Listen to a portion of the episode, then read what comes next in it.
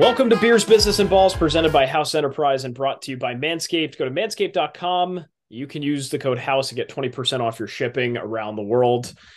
Uh, 116 Beers, Business, and Balls. We have hit the Super Bowl. And as two folks with not a dog in the fight, I think we can agree, you know, we'll, we'll talk about this in a sec here. Hateable for the fan bases but these are truly the best two teams in the National Football League this year. Yeah, you know, hands up, hand up. Uh, got to give credit where credit is due. Congrats to the Eagles.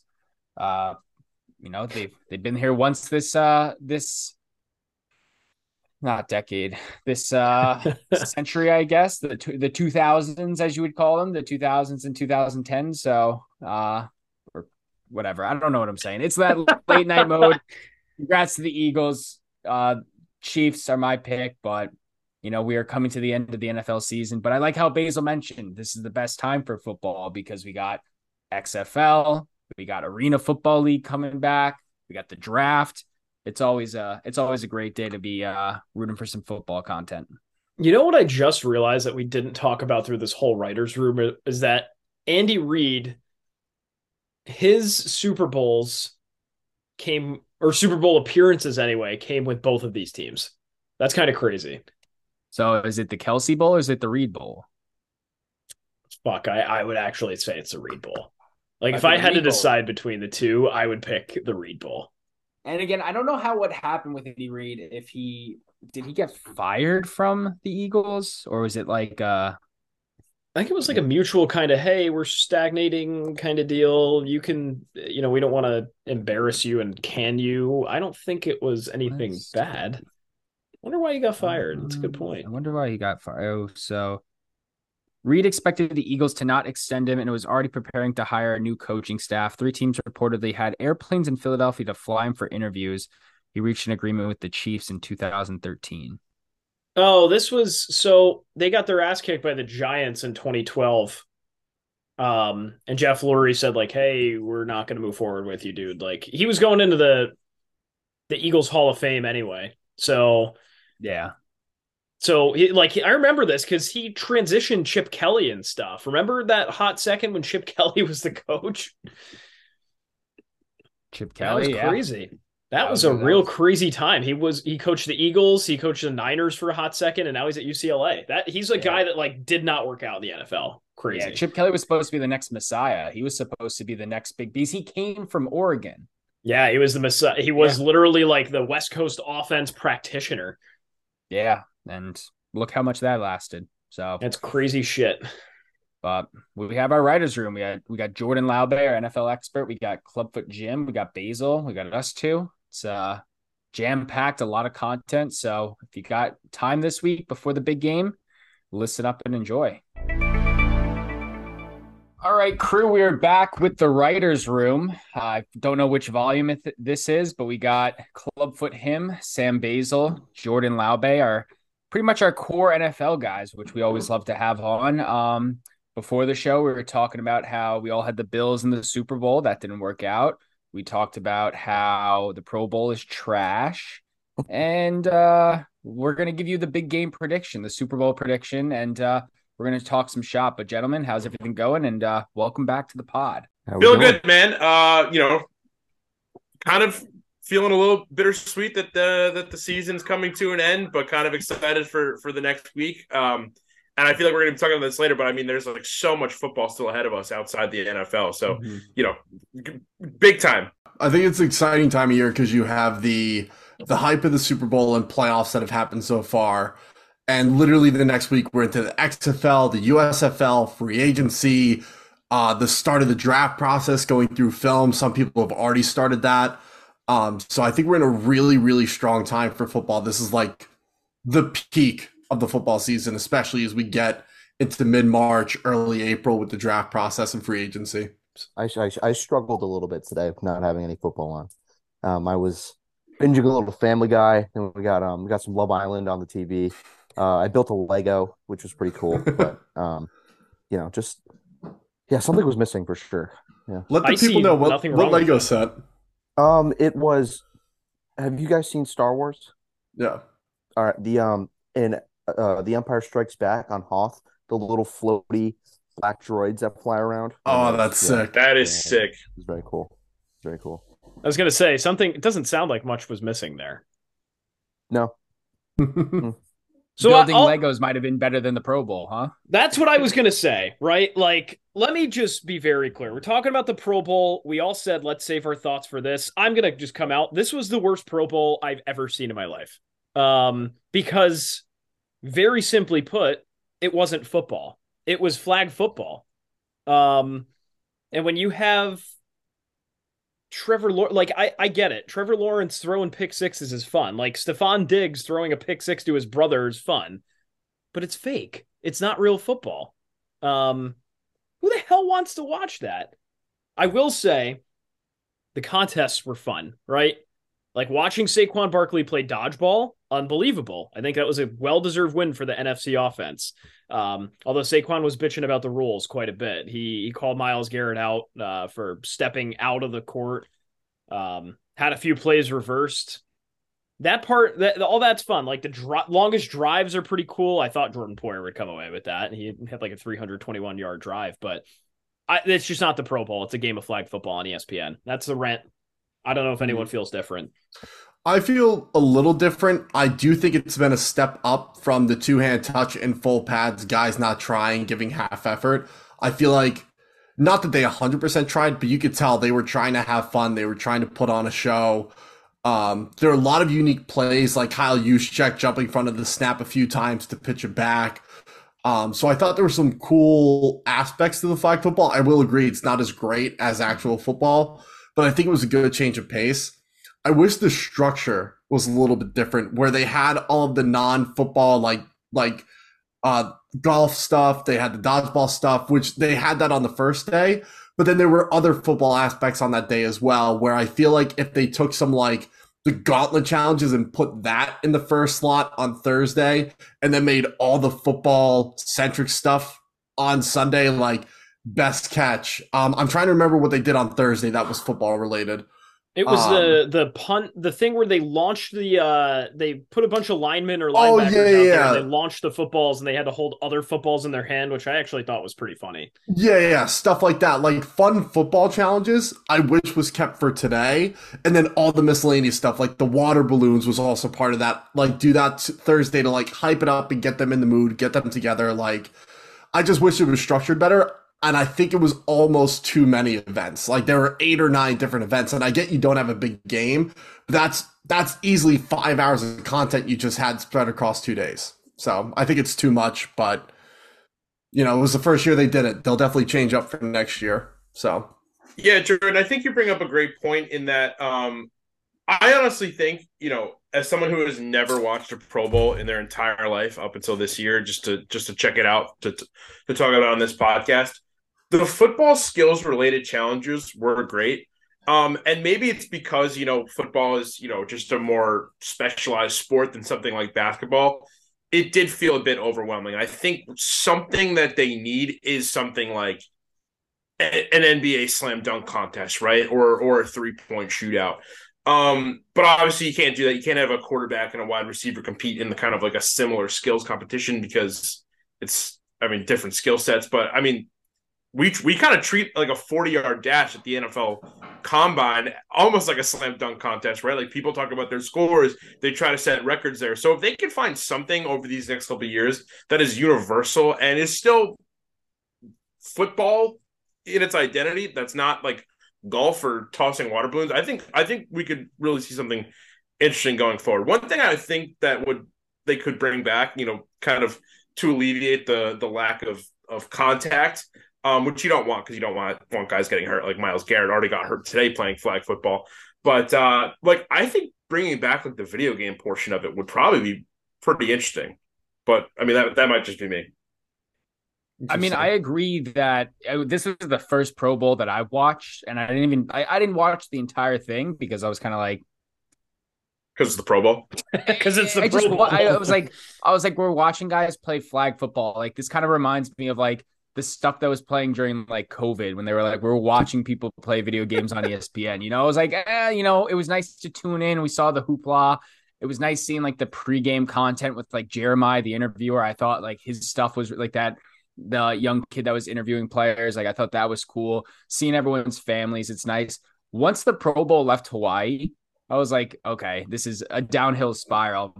My thing is like we honor the greats of the league. You know, we, we, the fans vote, the coaches vote. People are, you know, honoring the best of the best. To send them to Vegas just to play dodgeball, I think is a little silly. just give them the plaque and like don't and don't have anything. So, what's the bigger Pro Bowl blunder then? Because there's one other that comes to mind. I'm curious to see if you guys remember this. It was when they had like that sponsorship with it was either Apple or like Microsoft Surface Pro or something that they had the tweeting stations during the game. And it outraged everybody because they'd like go make a play and then they'd go back and tweet like, damn, I just got clocked or something like that. and everybody got super pissed. And I'm starting to think like, you know, maybe it reached a younger generation and maybe we're just like, I don't want to say old heads, but maybe that's like what they wanted and jokes on us because this is like our Twitter moment, basically. I feel like in the grand scheme of football fan bases, we are part of that younger generation where their biggest population size is like 30 to 49 right now, and we're lower than that. So I think we are that new generation. And if it didn't reach us, I doubt it reached people much younger than us. Um, so, but I agree that like they haven't taken a step in the right direction. I think this was a good stepping stone, but it didn't go up or down. It was kind of the same as it's always been.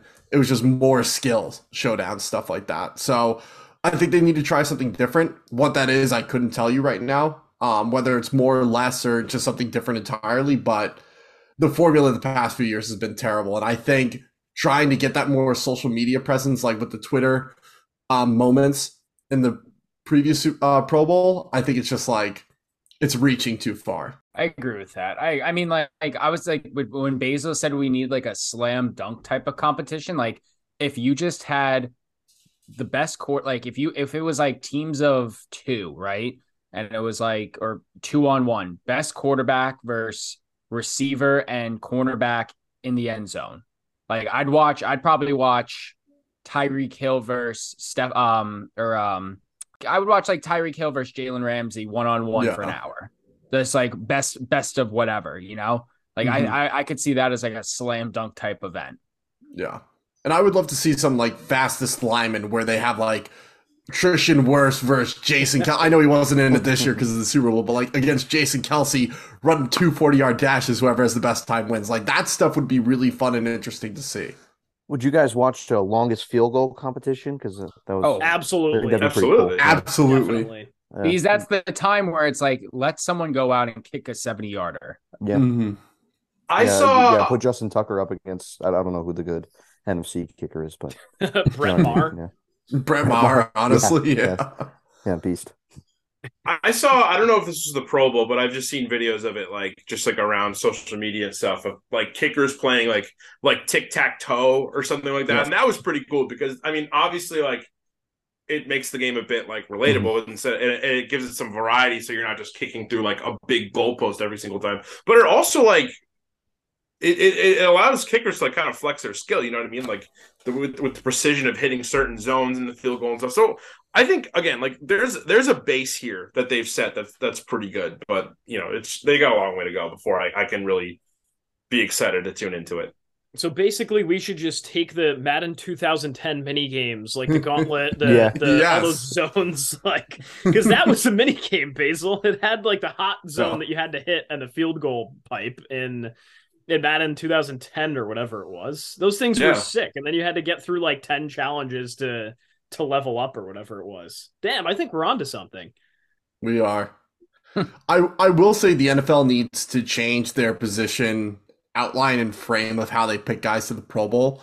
Because I think at the out of all 12 linebacker positions, only four of them were legitimate off-ball linebackers, and the rest were defensive ends in a different scheme. Mm-hmm. Like, so I think part of the reworking, they need to rework the positions, like go edge rushers, interior defensive linemen, nose tackles, off-ball linebackers, like change it that way, you know. And then same thing like with safeties, like box safeties versus over the top safeties. You know what I mean? Um, so I think there's some reworking that needs to be done there too, besides the actual game itself. Yeah, I, I would support that. Um, because like you have like most teams are labeling their edge rushers edge right now. They're not Mhm. labeling them as D D ends and all that good stuff. Mhm. Um, so so we'll have to see what the Pro Bowl comes out with. Mhm. Boys, we're we're days away from the Super Bowl. The last time we had you all on, it was the beginning of the football season. I think a lot of us had Bills and probably the Eagles. I don't know. Like Bills, there were a lot of us that chose the Rams, and we're here, and it's the Eagles and Chiefs. Uh, first of all, I'm of the position, I think most of America is too, that this is a very hated Super Bowl, right? Like, you know, the one team's coming out of both sides. Basel's shaking his head. I need to know. And now I get it. It's these are two hateable teams, but they're also the best teams in the league, in my opinion. I want to, I do want to correct that because I don't think that they're the hated teams. I think they have the most hated fan bases That's true. because true. like Yes. Phillies fans are scums, and then like no one wants to see Jackson Mahomes and Brittany Mahomes like succeed in life. I think That's I yeah.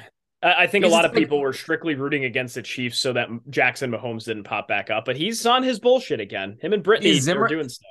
Zimmer and I talked about this a couple weeks ago with Patrick Mahomes. Like, what has that guy done to make anybody hate him besides like take his brother and wife out of it? What has he done to be a hateable guy? Literally nothing. No, like he It's is like- the best athletic quarterback. Like he is what he is doing right now, I would say has never been done before. Just like this incredible athleticism, this dumb passes and stuff, like just just doing all this crazy shit. and yet everybody's starting to hate him because of stuff he hasn't even done. It's so awful. And I'm guilty of it. And to that point, like there are people already putting him on the list of top 10 QBs all time, um, greatest athlete the NFL has ever seen per position, blah, blah, blah. And that's not, that's out of his control. He's just a great player. He's not the one making those lists. And everyone's like, he's 27. He hasn't been in the league for even a decade. Like, he doesn't deserve this. And it's like, he's not doing any of this. He's just a baller. Five straight AFC championships is nothing to snuff about. Now you only been to two super well now three Super Bowls, and you know you're one and one at, at the moment. But I mean, again, that's nothing. That's that's not an easy feat. It's just so weird. Like, what has anyone seen from the Chiefs that's different this year? Because let's talk about where they were last year, right? I mean, they did not have a Jerick McKinnon that was as good as he was this year. Uh, they're they obviously lost their one of the best wide receivers in the NFL and just plugged Juju Smith Schuster in there, and all of a sudden, like this offense. Did, did anyone get the vibe that this offense just looked better this year in Kansas City? I'd like to say that um, I think the, the biggest glaring, the most glaring difference has been Isaiah Pacheco. Um, or yeah, Isaiah Pacheco. He has just been, you know, electric for them out of the backfield. Um, everything probably they wanted out of Clyde Edwards-Helaire and more. I would say he's. I'm a little disappointed because I, I like LSU a little bit. I, I was really rooting for him, but yeah, that was Isaiah Pacheco is really kind of, you know, taking this offense to a new level. I mean, I think we've also seen. I mean, you know, like like we're saying about Patrick Mahomes already getting thrown into like greatest athlete, you know, to be in the NFL conversation. Well, that I feel like might be a little premature. I think we're all we also really saw, you know, one of the best seasons out of Travis Kelce, uh, you know, in, in a long time. I mean, you know, people are, are people, you know, are also ready to put him in like the conversation for greatest tight end, and I think like the way that that the, the Mahomes Kelce connection has really you know continued to gel and will continue to gel over these next couple of years, especially if they can win a second Super Bowl together. I mean, that's that's really impressive, and he's he's still got time. Like he's he's a bit old, like on, on this roster. Like I feel like a lot of people don't realize that like this Chiefs roster that kind of emerged recently. Like he's been there since like 2013, I think. But I mean, he has really you know made his way as the top tight end like these past three four years. especially in a season where like the tight end position kind of became a dud. Like Darren Waller, where was he? Uh, Mark Andrews, not the best season. I mean, Kittle was Kyle Kittle was obviously you know Yeah, yeah, Pitts. Kyle Pitts average. Like Kittle, I mean, um, Kelce obviously stood out and shined, but the tight end position as a whole was kind of weak. Mm-hmm. Yeah, and this Yeah, when- isn't even Travis Kelce's like best statistical season by like in like a lot of categories. I mean, this was his most. He had the most touchdowns caught in the regular season, the most caught receptions, but I mean yardage. I mean, he was a little bit short. Like you said, well, I mean, it's just that consistency has allowed him to get that much farther ahead. Mm-hmm. What was that one game? Four touchdowns and thirty yards. Yeah. Yeah, I mean, also fun yards. fact. Fun fact. This is uh uh his longest, you know, rushing attempt season. So that's pretty cool. He had a That's cool. four yard, four yard rush attempt. I will add that I think getting rid of Tyreek Hill and adding guys like Juju Smith Schuster, um, Marquez Valdes Scantling, getting Toney before the trade deadline has really opened the doors of the versatility of this offense where Tyreek was kind of that guy that could could go deep, get a jet sweep, hit a quick slant. Like he was the do it all guy. Now they have a group of three, four, five receivers that specialize in those things. Miko and Valquez are your deep guys. Toney's your gadget player. Juju's your guy that you can hit across the middle, where now they can package and use a variety of different samples instead of just having Hill and Kelce as the guys and then a couple plug and play players here. Where I think Mahomes this year, I think targeted a larger group of receivers at a much higher rate than he has in years past, where it's been maybe three or four different guys. Now he had eight or nine he could go to on any given uh, series, you know. So I think that opened the door to make this offense look a lot better. And plus, NFL defenses have been gearing up for Mahomes, Hill, Kelce for five plus seasons. This is the first year they see Mahomes without those two guys, you know, and that, well, I mean, obviously he's still like Kelce, but um, without those two guys together. So I think that really messed with a lot of defenses and how they normally game plan uh, for the Chiefs. And that's without Toney's barely been utilized. And Sky Moore was, I'm not going to say dud pick because it's his rookie year, but was not nearly utilized in the way we thought he would be coming out of the draft uh, in this style offense. Yeah, I, I think Justin uh, is it Justin Watson his first Yeah. name. Um, you know, it, it was weird to see him sort of emerge too because a lot of people said, "Well, who's this dude getting reps over Sky Moore?" Right, and like, Mhm. and, and it goes to show a guy that is, you know, was way off the radar. Uh, he plays a role in this offense. Like, you know, they had they had five guys probably like MVS, Smith Schuster, I'm going to put in this group as well because you know people were sort of like, uh, "Hey, where the hell does he fit in?" Like that's that's not the Steelers. Um, Hardman, Watson, and and uh, a guy like Toney. Those are guys that like they're not WR ones, maybe besides Juju on any other team, and they just come into Kansas City and they all sort of have this very unique role and Mahomes just does his thing. So that debate's over like, hey, was Mahomes just benefiting from a, a good group of offensive players? Uh, that answer is no, right? It's the answer is yeah, Mahomes was doing he had those good players, but he's just a special quarterback at the end of the Mhm. day. So I thought that was a very telling year for the Chiefs and Mahomes.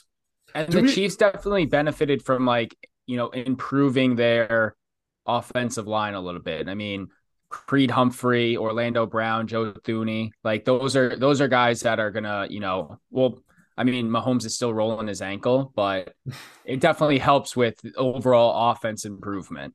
I'm assuming everyone here has Mahomes as the MVP of the season, correct? Yes, it's gotta be. I do, yes. Yeah. Like that just goes to show like even without the weapons, he can still lead the league in passing yards, passing TDs. Um, I think he had a pretty low turnover worthy play rate despite all the big plays he made. Um, I mean, it just goes to show what type of incredible athlete he is. right now, you know, we're looking at uh looking at sportsbettingdime.com. Mahomes is minus 675 to win MVP. Oh my god. That's a That lot. shit is insane. That is absolutely insane. And then behind him is Joe Burrow at plus 725 and then Josh Allen at plus uh, uh, 1100. So, Where's Jalen Hurts? Uh right behind him at plus 1200 actually. Got it. I'm shocked Jalen Hurts is number two. Burrow had a great year, but I'm shocked Hurts is not number two on that list. It's, kind of exactly like the situation games with when he um, was hurt. yeah. I was gonna say it's like five years ago, Carson Wentz, where he was far beyond the MVP of the league, and then towards ACL, and you know, kind of got screwed out of it. It Agreed. sucks. Not to say I, I think he was automatic over Mahomes, but I mean, it would have been much closer. Yeah. So I don't know, like that's interesting to me that whole Mahomes situation. Then I don't know, like I I did not follow the Chiefs defense too much this year. I don't even know like if they they played well. Did they have a typical Chiefs defensive year where they were stopping a lot of guys? Their front was, you know, pretty good. I know George Karlaftis was one of the guys they added. He seemed to have made an impact this year. Like what, what went on Mhm. with the Chiefs defense in your eyes, Jordan? Uh, Trent McDuffie is another rookie on that defense, cornerback. Uh, when he came back from injury midseason, he has been locked down, and I think has been a big reason why they've been great. Uh, the six games they didn't have him at the beginning of the year, they had uh, four games where they allowed 300 plus passing yards. In the 11 games he played when he came back, they have not allowed a single 300 yard passer. So I think Trent McDuffie, even though he's one player, has been a huge part of that. Uh, Justin Reid has not has not had his best season, but he's played very well in moments.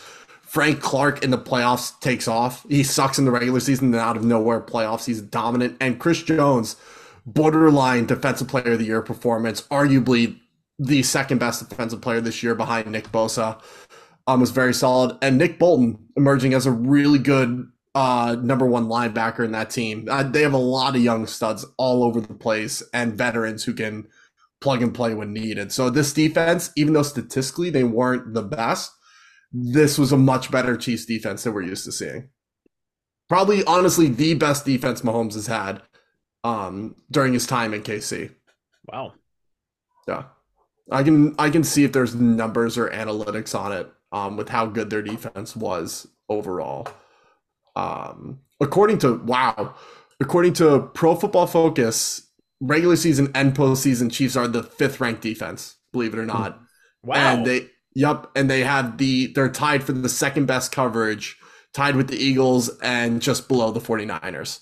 So, but their Shit. their run defense is not great, but it's their pass rush coverage um that really puts them over the top. So, yeah. If the Chiefs do pull this off, like where do you rank Andy Reid in the in the grand scheme of things? I'll let someone else go first on that. Top five. Let's let's go over his resume real quick. So he's won two Super Bowls, one of them as a head coach. He won Coach of the Year in 2002. He won Sporting News Coach of the Year three times, and he's got a 65% win percentage, basically. That's crazy. You have a number Is on like, that conference it's probably good he's made? enough? Uh, conference championships. I mean, we know it's been at least five. Uh, let's see. One, two, three, four. Uh, where's the other? Five. No, wait a second. Five with the Uh, Chiefs, and then did he? Was he the coach for the Eagles when um they played Brady? Uh, when Brady won in 2004? Yes, Yeah. he was. Okay. So that's at least four. Yeah, that's four. Four four appearances in the uh, in the Super Bowl. Yep. Can you pull up? Can you pull up Mike Tomlin's win percentage? Oh, that's Mike actually a good Tomlin's one. never had a losing season. Yeah, so- Mike Tomlin has is a wild. he has a 636 win percentage. Yeah. But I mean, his win total is a bit low. I mean, he's 16th all time in wins. He's at 163. Andy Reid's up there at 247. Hmm. He's three wins away from passing Tom Landry. And Andy Reid has the same amount of Super Bowls won as a head coach as Mike Tomlin as well. That puts a lot into perspective because you look at Andy Reid, you're like, yeah, you know, he's probably won like three or four Super Bowls or whatever. Only one of them was while he was a head coach, the other was an assistant. So yeah. I I will say the era that Andy Reid has covered as a coach, Belichick has very much been in the pro style coaching regime until the past decade, where it's become much more pass heavy. Andy Reid is in this big transitional period where his head coaching career start in pro style offenses, and now it's transformed into air raid, getting the ball outside, running jets, running counters, running traps a lot more. Um, it is a much different game now. I think we have to take that into account, and especially the level of other coaches he's coaching against. Um, not that the guys aren't best all time, but they're up there for current. You got Kyle Shanahan, Sean McVay, John Harbaugh's got to be up there. Bill Belichick, obviously, still in that. Um, even Zac Taylor, as young as he is into his coaching career, has been fantastic as an offensive coach, um, especially in the second half this season. Um, I'm sure there's a few others I'm leaving out offensively, but he is competing against some really good, top notch, smart football minds. And he was right in the middle of the transition from NFL from ground and pound to air raid spread. So, and he's done a fantastic job. So, I, I personally would put him top five all time, um, even with only one Super Bowl win and a few other Super Bowl appearances. I just think the the level he's coached at with the coaching competition level of play we're seeing in the NFL today is puts him up there. I, I, I definitely support that. Yeah. Yeah. Um, I want to talk about the Eagles too to transition now. So the Eagles had the Eagles had a great year, and I, I would think there are a lot of people. Um,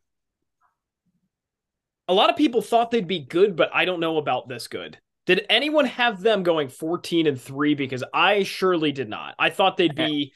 Eddie did. no, he probably did. We- we And he need to did. give I you a shout remember out he, before s- we, he uh, sat down and he and when we started the season, he goes, "Stop me in the schedule when they lose a game," and you know he no one stopped him for like 13 weeks. Fuck. I will. That I will. He's not here. He couldn't make it tonight, but I will say that Eddie was very. And again, he's an Eagles fan, but he was bullish Yeah. on his Eagles. Yeah, Eddie had the vision. He had the 100%. vision. He did. So, And- so I mean, let's like, look they at the just Eagles. kept adding and adding and adding, and it's like, I mean, once they traded for AJ Brown, who knew that would have been such a major like Mm. catapult of like where their season was going to go? Yeah, I want to look at the Eagles' schedule real quick too, just to put that into perspective. Tondo, they they beat the Lions by three to start the year. They beat the Vikings in that Monday night football game, twenty four to seven. They beat the Commanders, Jaguars, Cardinals, Cowboys, Steelers, Texans. Then the Commanders finally beat them on November fourteenth. Um, after that, they barely squeaked one out against the Colts. They beat the Packers by a touchdown. They beat the Titans mercilessly. They they did beat up on the Giants. I won't say the score out of respect for Tondo here. Um, they beat the Bears. The Cowboys snuck away with one. The Saints beat them, which was weird. And then the the Giants. That was the day that uh, Daniel Jones sat. The Giants basically threw their backups because there was nothing to play Mhm. for, and the Eagles won by a touchdown. Um, So wait, wait, wait, wait. Besides the Giants, who are the other playoff teams that they played? Just the Vikings. I think it 49ers, was the- Jaguars, Cowboys. They did well. Yeah, technically Jaguars, the 49ers Cowboys, in the Vikings. playoffs, but Oh yeah, true. We're ta- we're talking before playoffs. Like regular Yeah. season. So like obviously Giants, Cowboys, and then you said Jags and Vikings. yeah. yeah. the Jags and the Vikings were the only playoff teams that they played this year.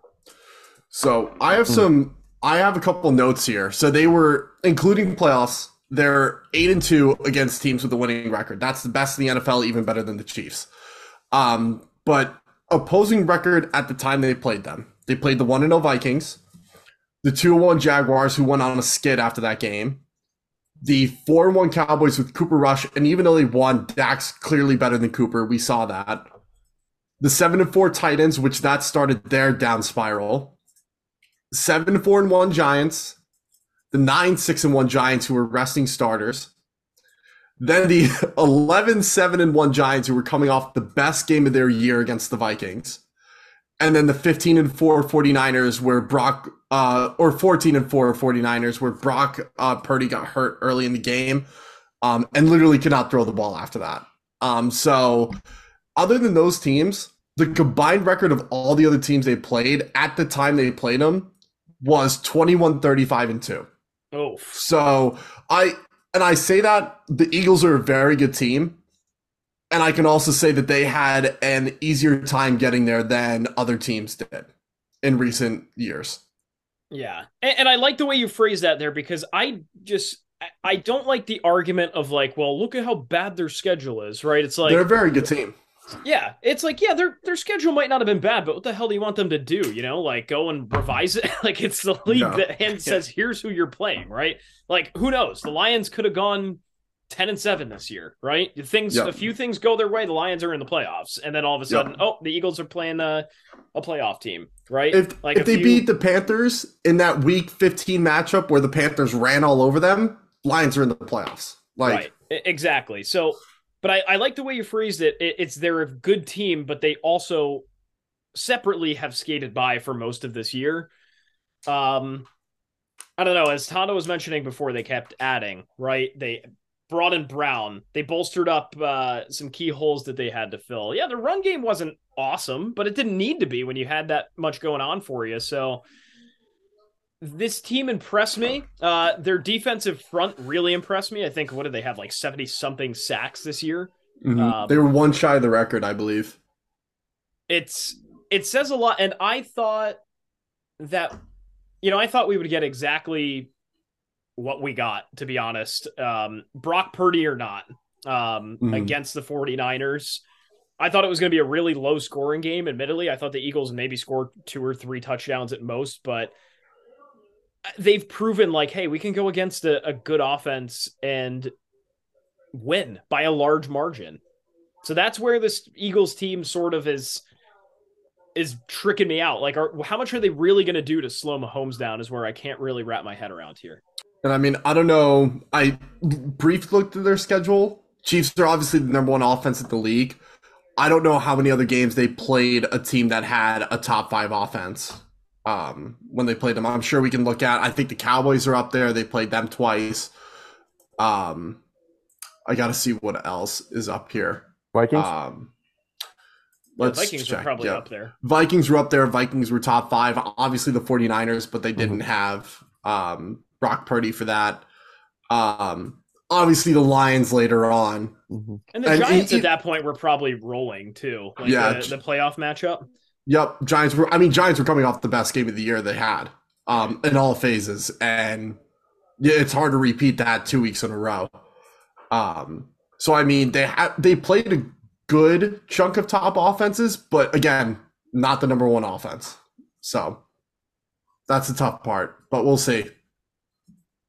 Who has anything to add about the Eagles here? What what's sticking out to you? What's maybe prohibiting you from making a wager on them? What do we think? Well, I know what's prohibiting uh, me is that the NFL script got leaked, and it was that 37 34 uh, script of the Eagles winning. And I think the NFL is in cahoots with Vegas, and everyone's going to be putting money on the Eagles spread and the Eagles over, or the Eagles Chiefs over. And I will be doing the opposite. I will be doing Chiefs, whatever the line is. I believe it's two and a half, one and a half. It's been one and a half and a Um, half the- for most of the, the these. Yes, past so weeks. I will do I will do the Chiefs and I will do the under. These NFL is rigged, and that is my NFL talking rigged. point. Have you guys seen? Speaking of NFL rigged, there's a theory out there that like, oh, they just wanted the Eagles and Chiefs to play each other because of the Kelce brothers. Like, how stupid is that? They're not even playing like it's one thing if they're like, oh, it's an offense versus defense kind of Yeah, like situation, but they're Trayvon, literally Stephon both on fucking offense. Are they implying the New Heights podcast is pulling the strings here in the NFL? It- it- that was a, it was a great first season to drop a brother podcast. Oh yeah. Well, out of out of athlete athlete run podcasts, I honestly would have to put the New Heights podcast kind of in the in the in the upper tier. Hundred Um, percent. Yeah, agreed. But if Oh. if I have to hear another argument towards the NFL being scripted or or professional sports being rigged, I think I'm just gonna have to like delete my Twitter and hide in the cave for the next. Why are you anti it? Why can't you ride the wave? I mean, It still doesn't embrace the script. because I just feel like I just feel like right now we're at a point right in in in, in sports dis- in, in sports discussion where you know me I, I consider myself you know at least at least in private sometimes to be a top tier hater on a lot of things but um I, I you know maybe you can get some other stuff out of me but uh I'll just leave it at that but I just feel like right now the general sports discourse in so many things is just to be just to be a, a, a detractor, a hater, a, you know, a, you you know, a trash talker. And once we get big sports stories going, we, we get these exciting moments, these exciting matchups. We get something like, oh, two brothers are facing each other in the Super Bowl for the first time ever. Their mom doesn't have to go on on a, on three flights in one day to to get to both of their games. Everyone goes, "Mm, scripted. It's a scripted moment. I just feel like as someone who who personally doesn't like sports movies because I think sports moments are, are are are great enough in itself and they and they generate these these great moments just because you know out of out of a million different combinations this is the one thing to happen to just go around and say oh man it was already pre pre-planned out like what are we doing here like why don't we just watch professional wrestling if we just think that's Hey, that's, hey man. that's Hey, draft day was a masterpiece. All right. no Draft day was an absolute no. masterpiece. I I watch. What do I watch? You're not watch- saying Draft Day was a bad movie. no. It was a bad movie. Oh, I don't do I don't no. do sports movies. I don't do sports movies, and I don't do Kevin Costner sports movies. Wow. Hand in your resignation. Hand in your resignation. We'll take your If this- papers, sir. If this is my last moment on House Enterprise, I will say this: Field of Dreams is overrated. oh my! That was worse. I, That was a worse take than what you just did. I Dude, do he's gonna come for enjoy Miracle that next. movie, and I'm not. And again, look, again, I, I I hate I hate how everyone's a hater right now. If I can be a hater on one thing, did not enjoy Field of Dreams. I'm sorry. Wow. This is like that Peter Griffin take where he says he didn't like The Godfather. It insists upon itself. Basel, do you eat cereal with a fork? Like, what else do I need to know about you? I he puts the milk in first. I actually uh I eat my cereal no milk. That's depending on the cereal. That's not. That's not. It's If- not like I mean- outrageous, And but I only eat CT Crunch. CT Crunch or nothing.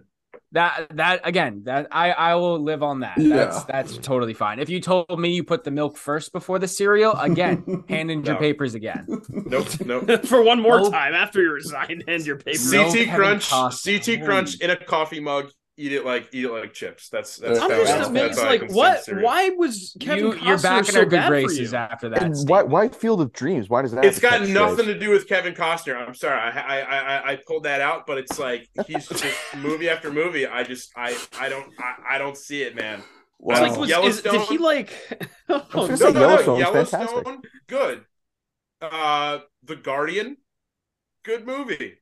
Field of Dreams and and uh, Draft Day. I could watch. I, I get it. Like those emotional moments in those movies. Like I get just watching sports. I, I I get those big moments. Just being able to to watch my team do something like unimaginable. You know what I mean? That that that stuff happens every every couple weeks in sports, and it's awesome. I don't need I don't need it to be acted out on a screen. But maybe maybe that's just me. So anytime anytime someone says the NFL is scripted or or, or, or something is rigged, unless we've got concrete evidence, unless we've got like a Tim Donaghy thing or or somebody throwing throwing a game due to gambling or something, I'll buy it. But like if if we're just gonna go out here and say that there's a writer's room figuring out what's going on, like what are we doing here? Why are we sitting on this podcast? Why are we why are we Yeah. pumping out these articles? You know what I mean? I I will The piggyback off are that. funny though. Oh, 100%. They're great. Yeah. I will piggyback off that. I think the only game that could have even close to some resemblance of evidence of the NFL being rigged was the Seahawks Steelers Super Bowl. Um, there are multiple videos and short clips out there of talks before the game and breakdowns after the game of where it could be scripted. But even that is like he said, she said, it could be like a technicality in the rule where you can't fully prove it. You know, obviously, like something like this would have to be damning evidence to say, yeah, it's 100% rigged. But like, even the Chiefs uh, Bengals game, like, there are rules that are in place in the NFL that are not in like college or not in high school, like, especially when it comes to holding, because the guys at the NFL level are so freaking strong that, like, the one in particular, like everyone wanted to say, oh, there were two holds on Mahomes' scramble before he got hit late out of bounds. When in the rules, they're not holds at all. Oh, Orlando Brown had Trey Hendrickson in his chest plate, which is not a hold, even if he is grabbing him and pulling him towards them. And the other one was Trey Smith had his arm across a guy's collarbone on a rip move.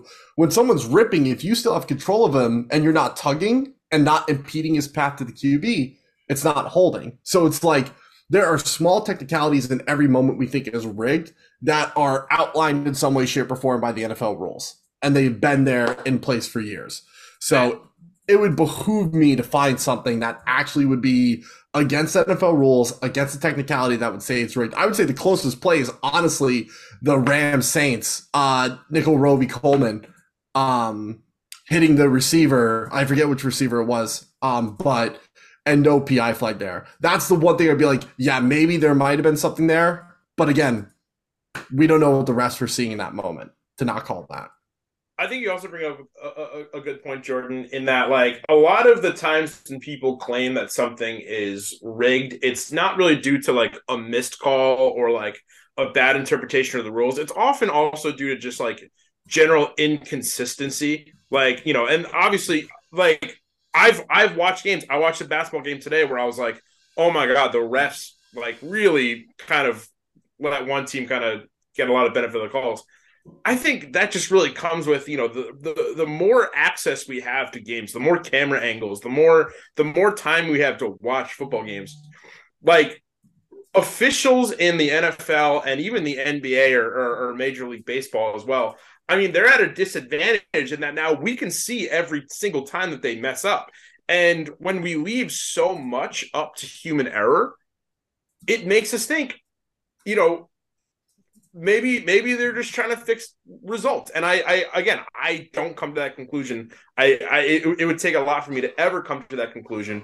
But i think it just comes with you know maybe we just need a little bit more technology to aid in officiating or maybe we just need a couple more eyes on the field so that the integrity of certain games like this just are are not left up to air. I have you know i think there's a lot of you know discussion and there's a lot of broader implications about implementing something like a robo referee or a robo ump.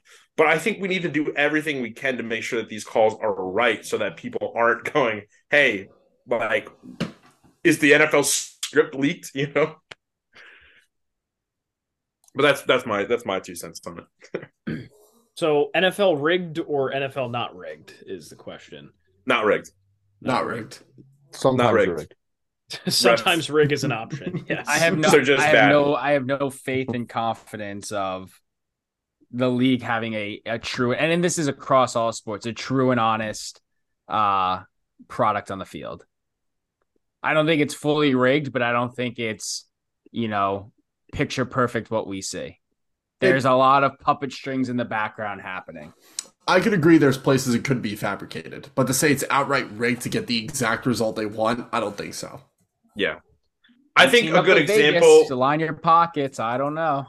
I think a good example is like, I mean, again, this is also just a player's testament, but in the NBA, like Austin Rivers on a podcast a couple weeks ago, I believe this was on one of the Ringer podcasts where he said this, like a guy like Steph Curry, right? Um, Steph Curry benefits from a lot of, um, like could benefit from a lot of moving screens if you really break down like a lot of the a lot of the plays that he runs, like a lot of the open shots that he finds and part of it might actually be as Austin Rivers claims.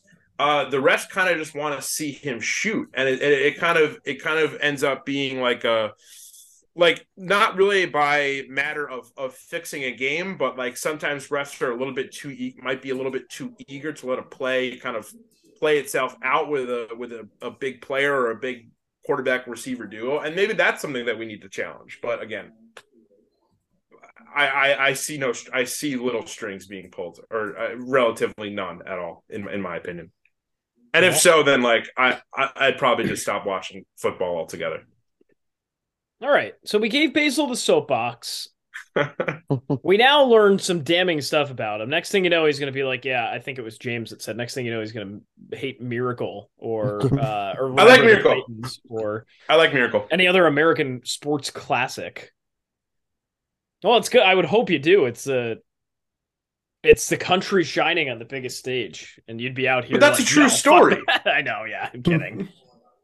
Because you can follow up Miracle by watching the games on YouTube, which I frequent uh, the actual games, which I frequently find myself doing because that's an awesome real story. You know. Do you have an opinion on eighty for Brady?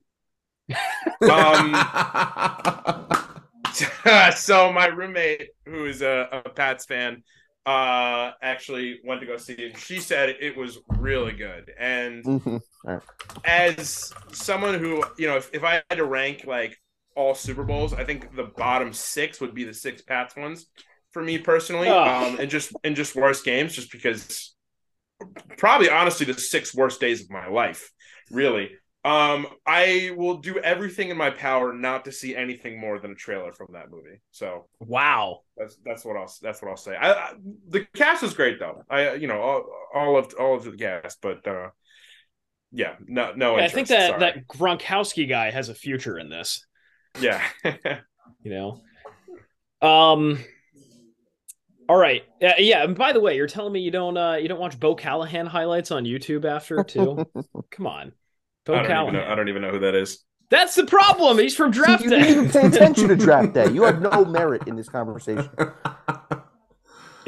Bo Callahan, Ooh. uh, unbelievable. Go look him up. Go look at some highlights. All right. Uh, loaded cast too. Terry Crews was in that. People forget. Arian Foster was in that movie. Forgot. Oh, like the, the- the the script leaker.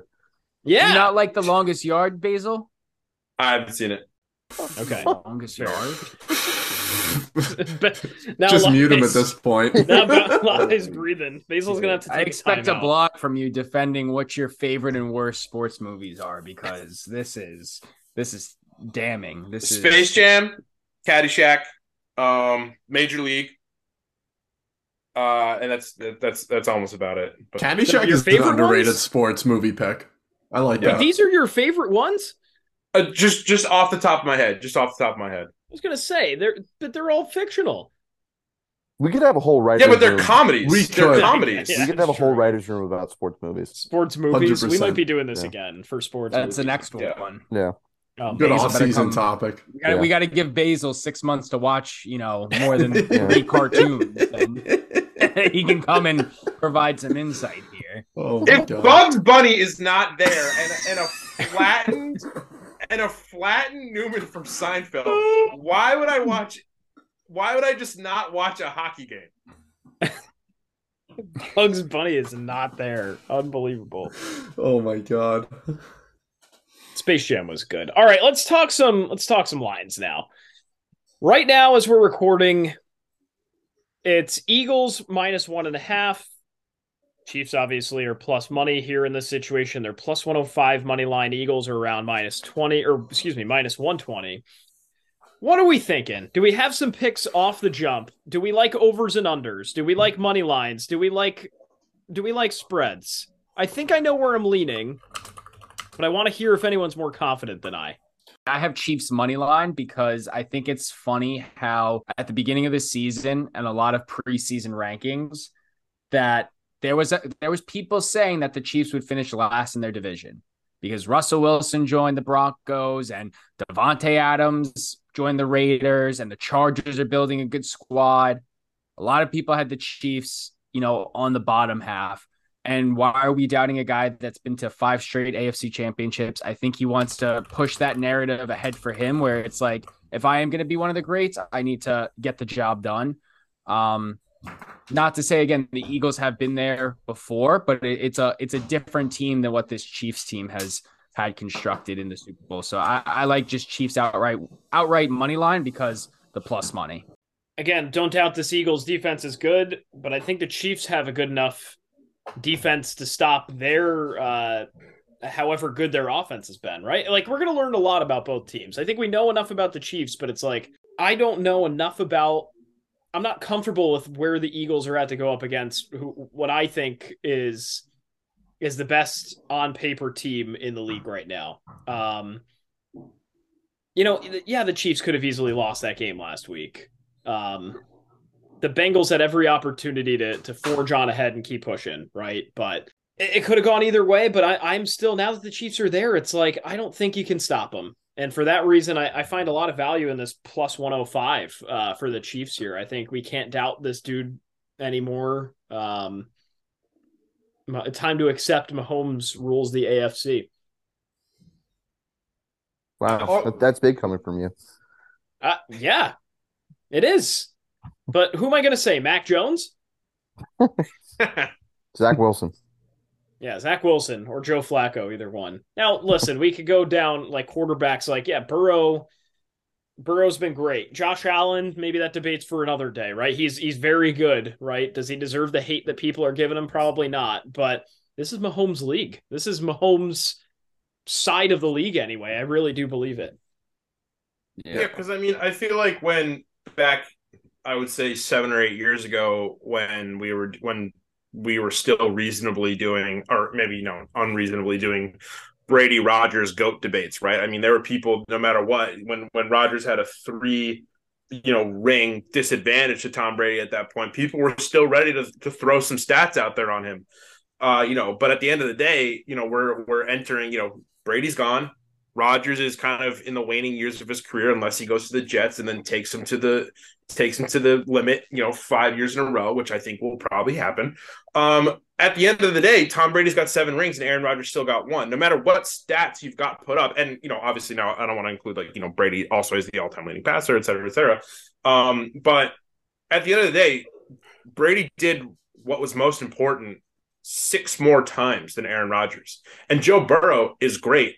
Josh Allen, statistically, I mean, you put them in, you put two computer models of of Josh Allen and Patrick Mahomes and go and go at it for like a thousand tries maybe Josh Allen might win that like 600 times out of a thousand. But at the end of the day, Patrick Mahomes is in his third Super Bowl appearance. I mean, he's consistently putting himself in AFC title games, and that's what's most important. He is moving his team through the through the gauntlet every single year, and and rarely coming up short. So. I, I think sometimes, like I, I love bringing up statistics and stuff, but sometimes I, I just it's it's better to keep it simple when showing like who's in control.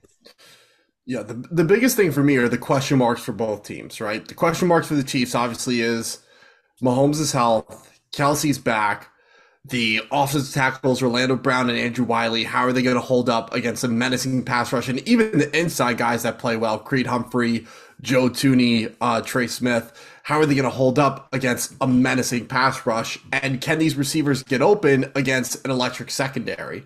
Like, there's a lot of questions for the Chiefs, um, quantity wise. But on the flip side for the Eagles, they have less questions, but the gravity of those questions is much greater. How will they stop Mahomes if he is truly healthy? How will they be able to compete against a defense that has exceeded expectations?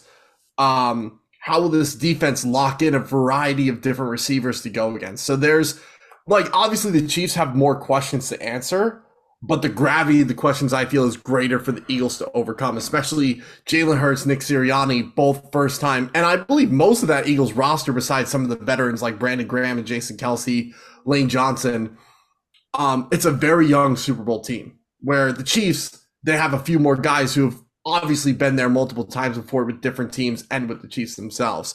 So I think the question just comes down to what do you value more? A team that's been there before and a team with experience, or the team that has clearly been the best team in the NFL this year, regardless of schedule, but they're young and they haven't been there before. Like those are the questions. You, I mean, except for a handful of players, those are the questions you have to ask yourself. And um, I think the needle leans more towards the Chiefs just based on Mahomes, Andy Reid, and the experience of that roster. But man, this is a scrappy Eagles team. It's a toss up either way. I would lean more towards the Chiefs prop bet betting wise, but outright winner. I I might lean Eagles here.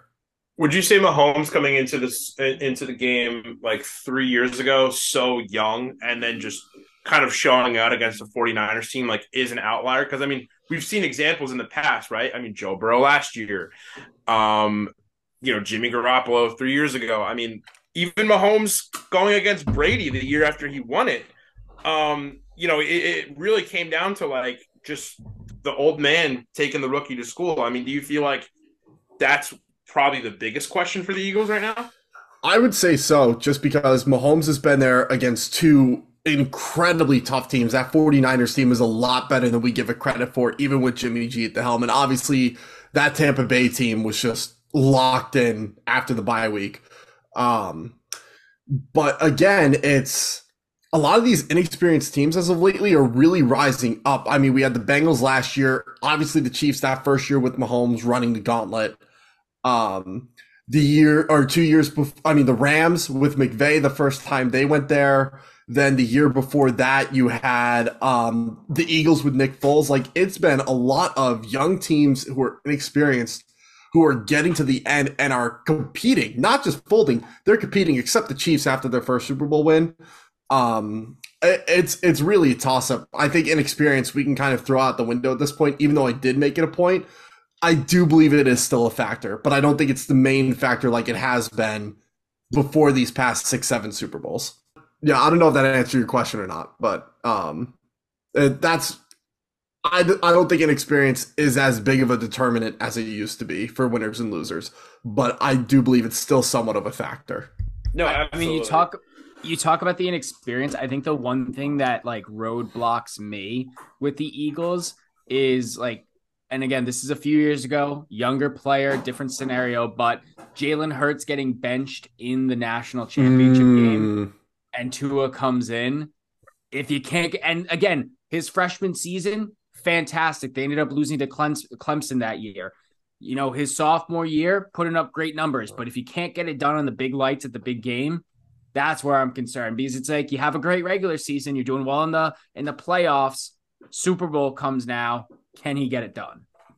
That's a great point. I didn't even think that might be it. an overreaction, but that's I think my mental roadblock. It's like he he faltered on the big stage once. I will counter that. Two very different offenses. Nick Sirianni, RPO heavy, going to run the shit out of the ball.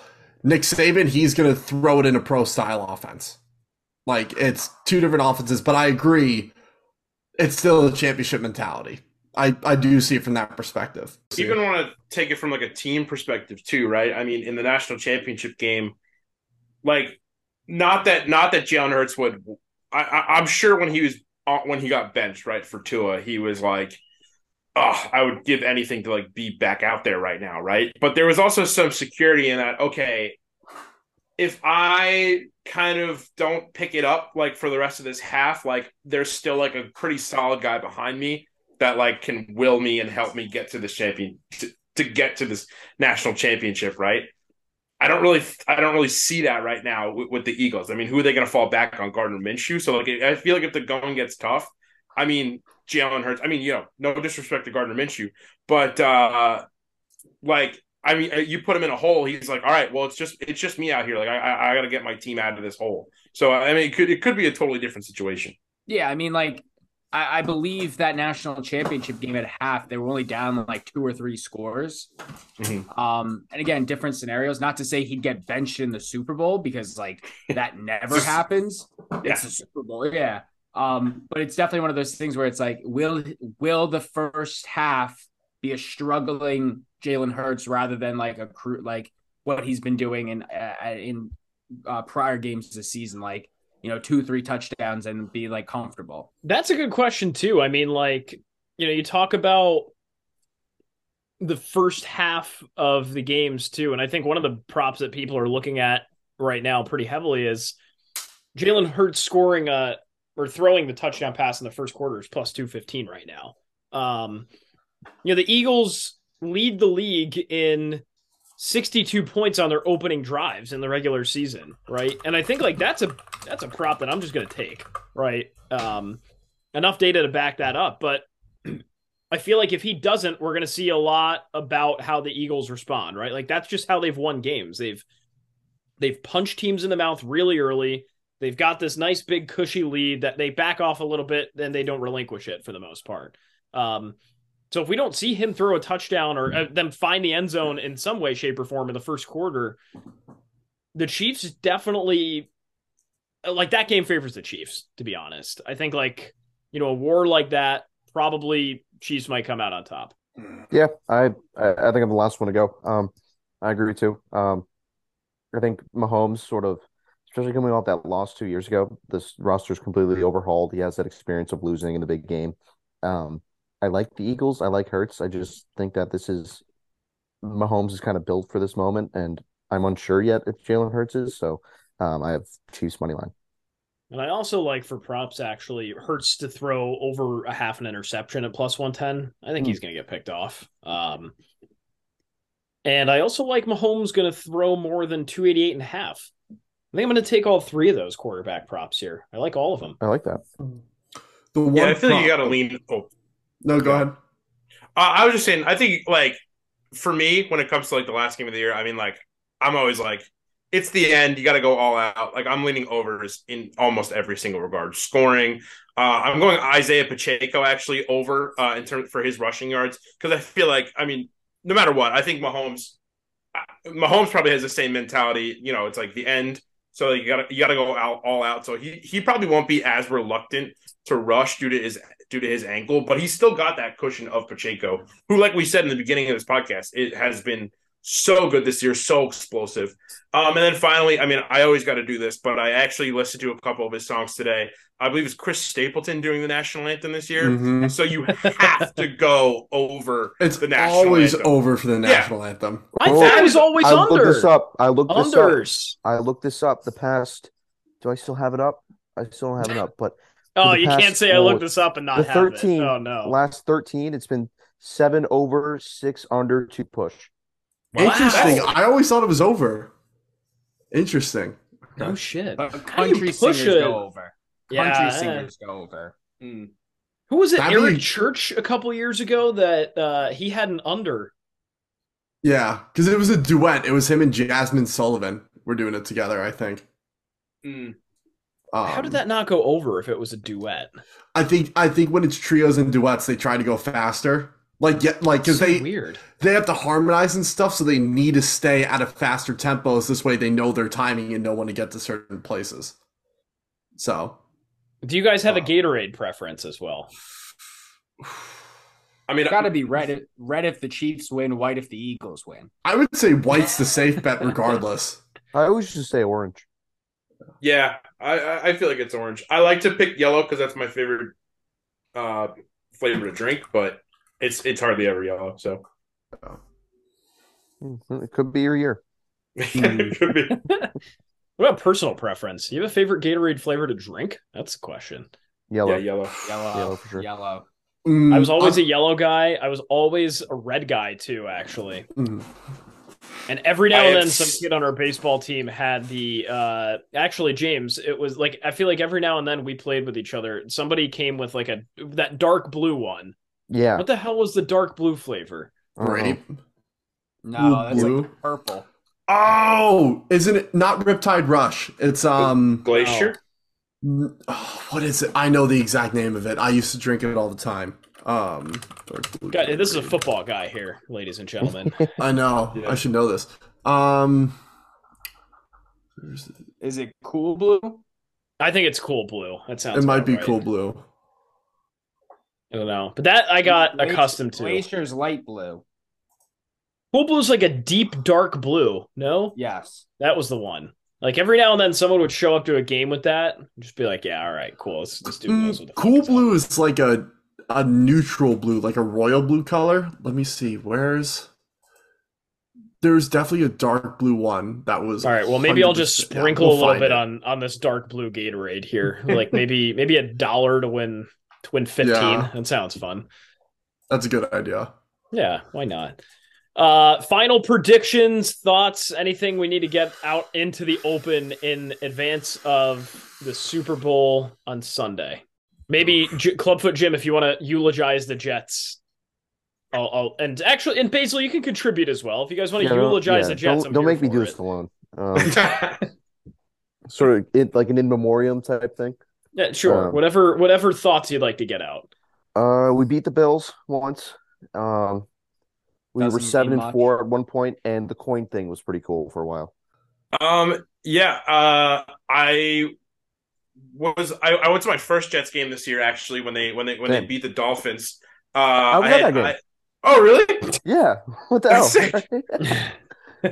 so no, and honestly, like it was this was a this was a year for the Jets where I think it was it was one of those times where like I feel like, you know, with with a lot of my other teams, honestly, with with the Knicks or the Mets or something like that, is that I think when they when they get on a run like this, even if if it's a finish um at eight and nine, when when they when when they're hot, you really see how many people kind of kind of come out of the woodwork and and and really get behind this team. And I'm not saying that there's a lot of people that are bandwagon Jets fans. I just think there are so many people who kind of leave their hardcore fandom on the shelf for a little bit because there have been so many years where it's like, okay, well, what where is this going to go wrong? What's what's really going to happen here? And look, yes, some a lot of stuff went wrong. I mean, you know, we couldn't really figure out what was going. They couldn't really figure out what was going on at quarterback. Uh, that loss to the Jaguars on that Thursday night game, even though the Jaguars ended up being like a pretty legit team, um, that was that was really disheartening. But I think they've they've set on such a really good path that they are two or three key moves away from really determining the next I would honestly say decade of Jets football. I mean, there are some really fun rookies that I I, I really really love. I mean, you know, look, I know that they I know they kind of beat down on like the Dolphins like third or fourth string quarterback in that in that game, but I mean, Breece Hall, like when he's hot, he's hot, and I they they have to they have to make sure that no matter what moves they make, you have to ensure that guys like Breece Hall, Garrett Garrett Wilson, Sauce Gardner I mean, those guys have to have a future with this team and and enjoy playing on this team, and and that's how you can get successful Jets football. So hopeful for what's to come, but crucial on on those on those like two or three important decisions. And I don't know what those are, but we'll, we'll see what we'll see what happens. And Laube will give you the room to say goodbye to, to Cliff Kingsbury and to give you the proper farewell no. to the Arizona Cardinals of old. Anything yeah. anything to say there? all I was gonna say goodbye, Cliff and Keim. Um, it, they were both terrible. So happy we have Monti Fort. I hope we hire uh, the Bengals defensive coordinator, uh, Lou Anarumo, or whatever his name is. Um, I should know more about him if we're gonna hire him. Um, it's between him and Mike Kafka, who's going to be our next head coach, wow. based on second interviews. So, which Kafka, I'm like, I could get behind, um, but I think Lou has two great years of defensive tailoring and strategy that he would work out really well and then go get a really good offensive coordinator, whether it's the 49ers QB coach and passing coordinator, Eric Bieniemy, um, or someone else, as long as it's not Greg Roman, I'll be very happy. yeah, leave Kafka. He's not, he doesn't, you know, he's not, not really that yet. good of a coach. I, I think he needs uh, more time to mature in the New York system. In, in For sure. Opinion. I'm sure you agree, Tondo. Where's DeAndre Hopkins getting traded? Um, I don't know if he will because the dead cap we would eat by trading him would be terrible. Um, I think we would overall we would save nine million over two years of his contract, but the first year we would lose twenty million in cap. So not worth it. NFL money makes no sense to me. It's ridiculous. Yeah, with with Trace McSorley as QB one next year, that might uh that might end up just working out. Yeah, yeah. when does Kyler come back? I reports are saying he's going to take his time and he'll come back mid-year. He, will be back week three or four. Like it's knowing him, he'll be back earlier than that. Plus, it was non-contact ACL, which those heal faster than most. Um, but I think he's tired of getting the oh it, he plays video games and oh Kyler has bad. It's the media paints him as such a bad light. Like yes, the video of him going after Cliff during the game is bad, and his body language after the Rams wasn't the best. But other than that, he's been a fierce competitor and has been a great leader for this organization. And and Budda Baker, who is the team image, has nothing but great things to say about Kyler. So again, until he wins a playoff game and can actually lead this team, I'm I'm going to be impartial about it. But I think he gets more hate than he deserves. It's a beautiful homage to the Arizona Cardinals. Hopefully, they get their shit together. yeah, it's it's definitely going to be a rebuild year. I don't I don't see them winning more than six or seven games next year.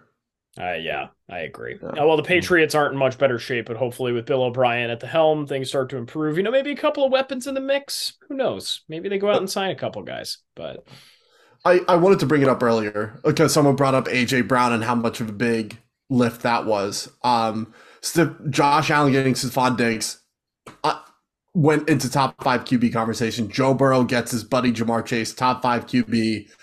Uh, Hurts gets AJ Brown top five QB conversation if Mac can get a true number one guy, I think he elevates into top 10 discussion based on play next year and wow. arguably top five. Because I, when you when you saw how well he was protected against the Vikings and how well he played last year at times, that's a quarterback who could be extremely accurate and put the ball where it needs to be when he has the time and when he has guys who get open. This year he had no one who could get open because Kendrick Bourne barely played, and that was his yeah. best receiver the year before. I will say this: if he doesn't do that next year and they do bring in a WR1, he sucks. Like, mm-hmm. I think I'm more like, it, I, just realistically expect that's going to happen as opposed to the opposite. Like, I want that to happen. I like Mac Jones. I think he's a good, I think he'll fit well. Um, but God Almighty, if they go and get like a, some stud wide receiver and he and he still lays an egg, then it's time to move on. Bill O'Brien can coach up these guys, and hopefully that connection from uh, from O'Brien and Jones at Alabama will will help them out a little bit. You know, legend has it Mac Jones taught him the playbook. And Hmm. if they can't gel, I think he's just they've got to move on from him and try to find somebody else. Maybe try Zappe, maybe uh which I'm not too high on, or maybe go out and get somebody. Who knows? But this is the last year. They've got to go all in on this kid. They've got cap space. They've got two dead weight tight well, one dead weight tight end in John Ooh, Smith. John Smith, man. He sucks. Um, but you can't you can't put a rookie wide receiver with like DeVante Parker as WR one, Meyers as WR two, um, Horn on the bench, right? It just can't happen. It can't happen. So looking forward to seeing what they do. Giants Gentlemen, eulogy. Oh, the Giants eulogy too. And then but you got your word about. Kafka. I mean, listen, they weren't supposed to be here. They weren't supposed to do anything with no true offensive weapons besides Saquon, really. Daniel Jones is going to get his next contract. The Giants are going to build in Joe Shun, and uh, Brian Daboll, we trust. And hopefully we can bring back Kafka and Wink Martindale and, uh, Mhm. you know, score well in the draft, move around some money, and, uh, you know, bring back our guys. And I, I know we've talked about this on a writer's room about the paying the running back situation and and Jordan or Basel. I think it was Jordan had the blog um many moons ago about like oh all the Super Bowl teams like you know pay by committee not by mate one guy. I think you pay Saquon. I, I really do because Wow. he is a he's an RB one wide receiver three. That's in my fair. mind. I think you pay him. Um, well, I think what the Giants should do if they can't agree on a contract is tag Saquon, sign Daniel Jones, restructure some guys, and uh, you know, try to make a big splash elsewhere. As That's a my play. firm believer in running back committees, Saquon is one of, I would say, four running backs in the league that you give a big contract to. Yeah.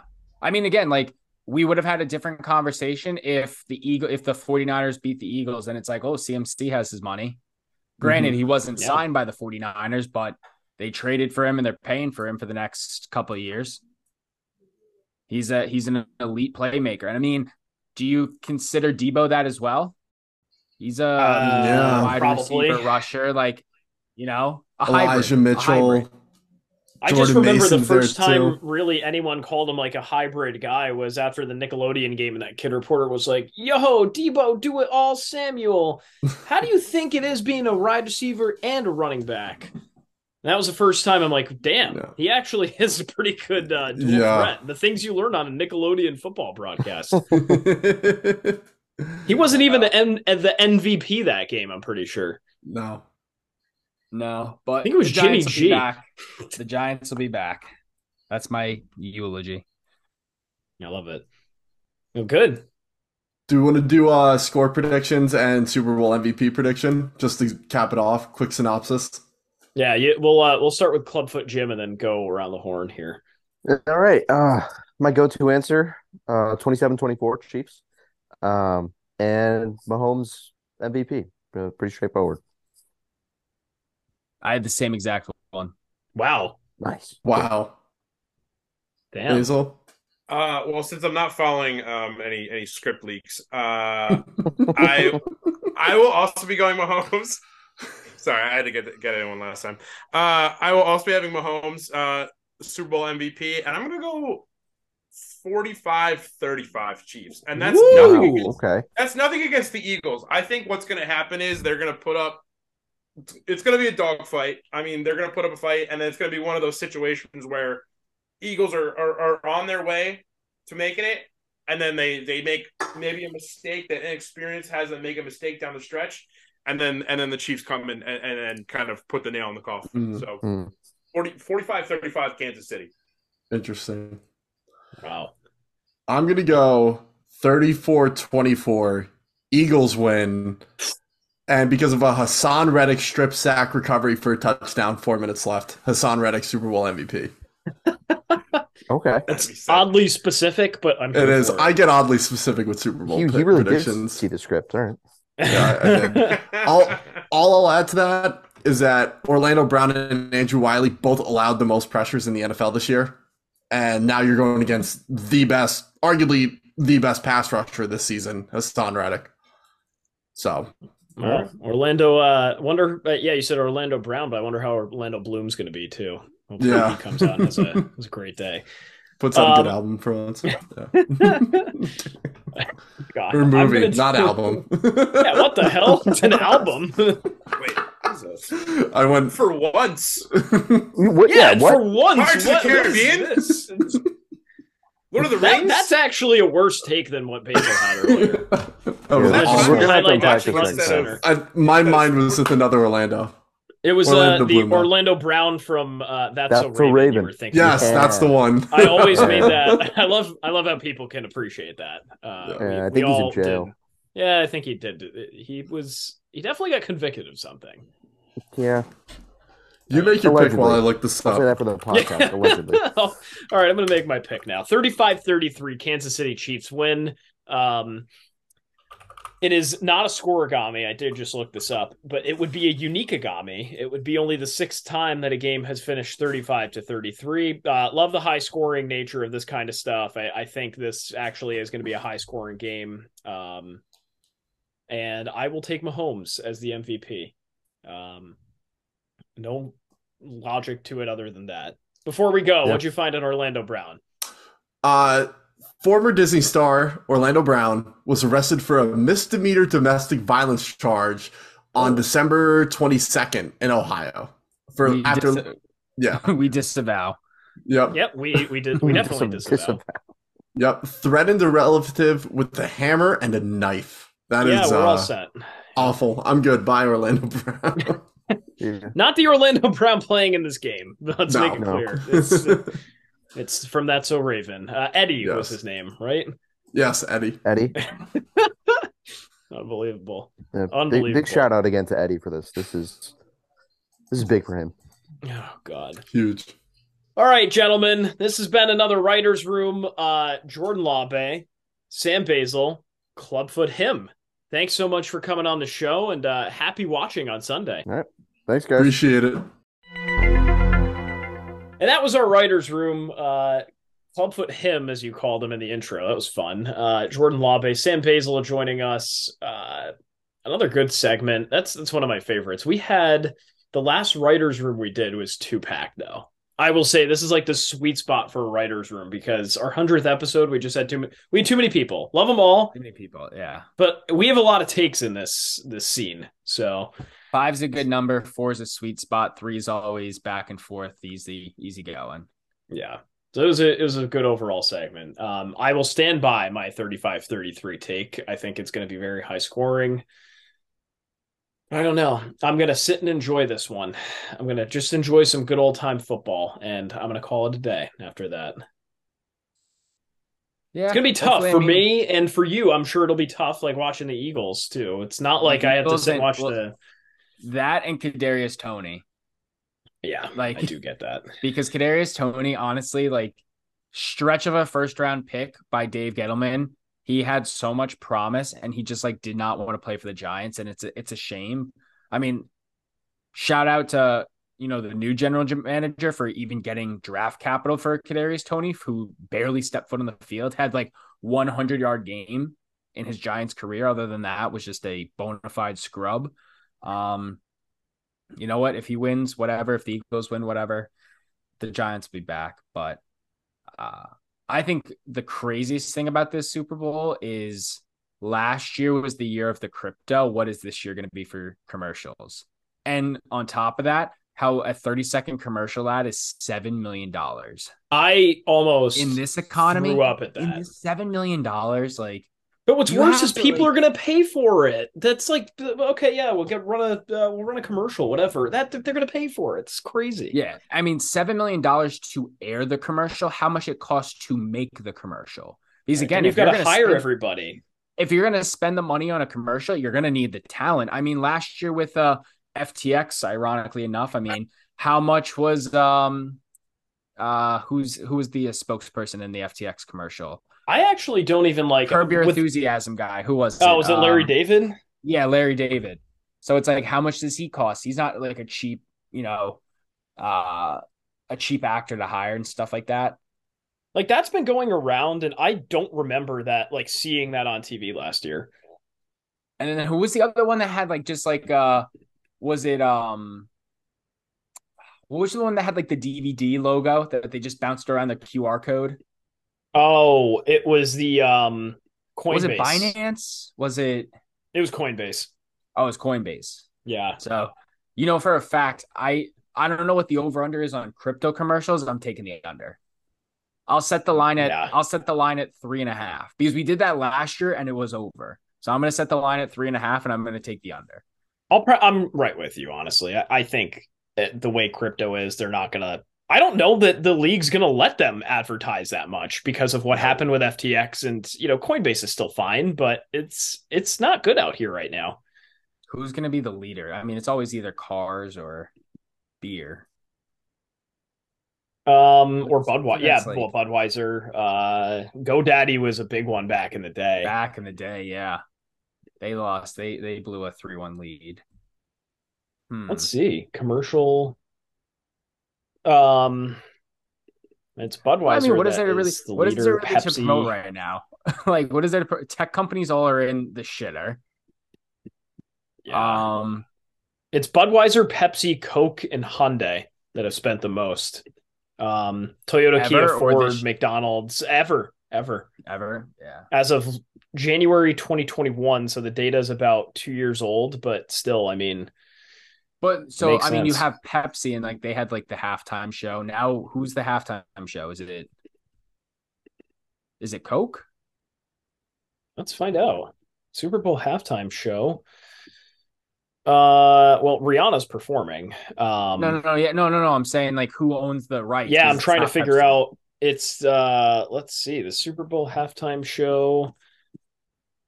Um, wow, bad radio, but the sponsor is oh, it's yeah, this. I should have known this. It was Apple Music. That's who's doing it. Oh, that's right. Yeah.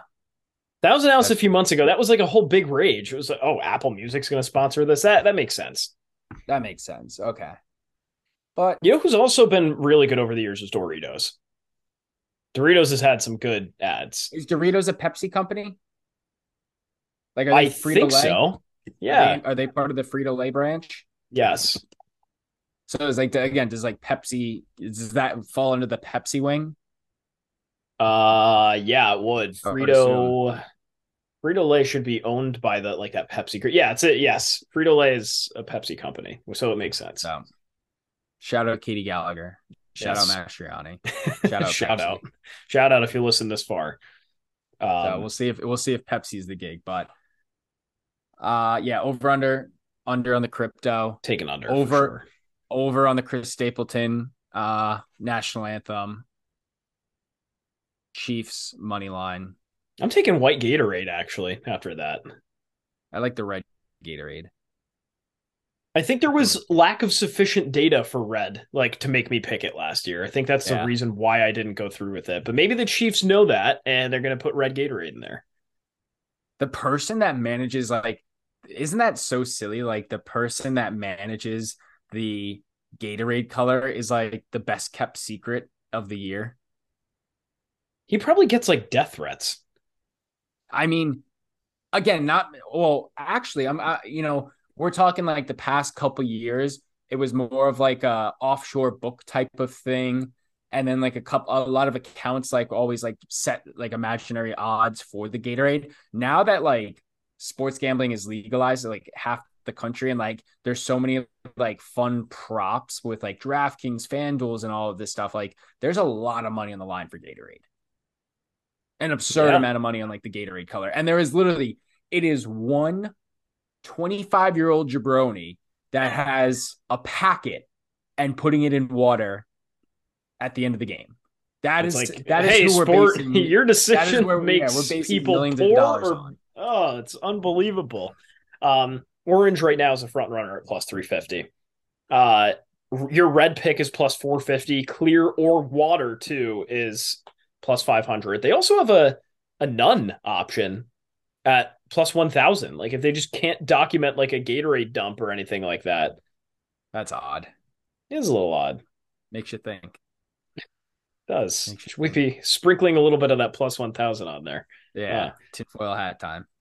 Oh, lovely. All right. That's the Super Bowl episode. Happy watching. So long, everybody. Take it easy.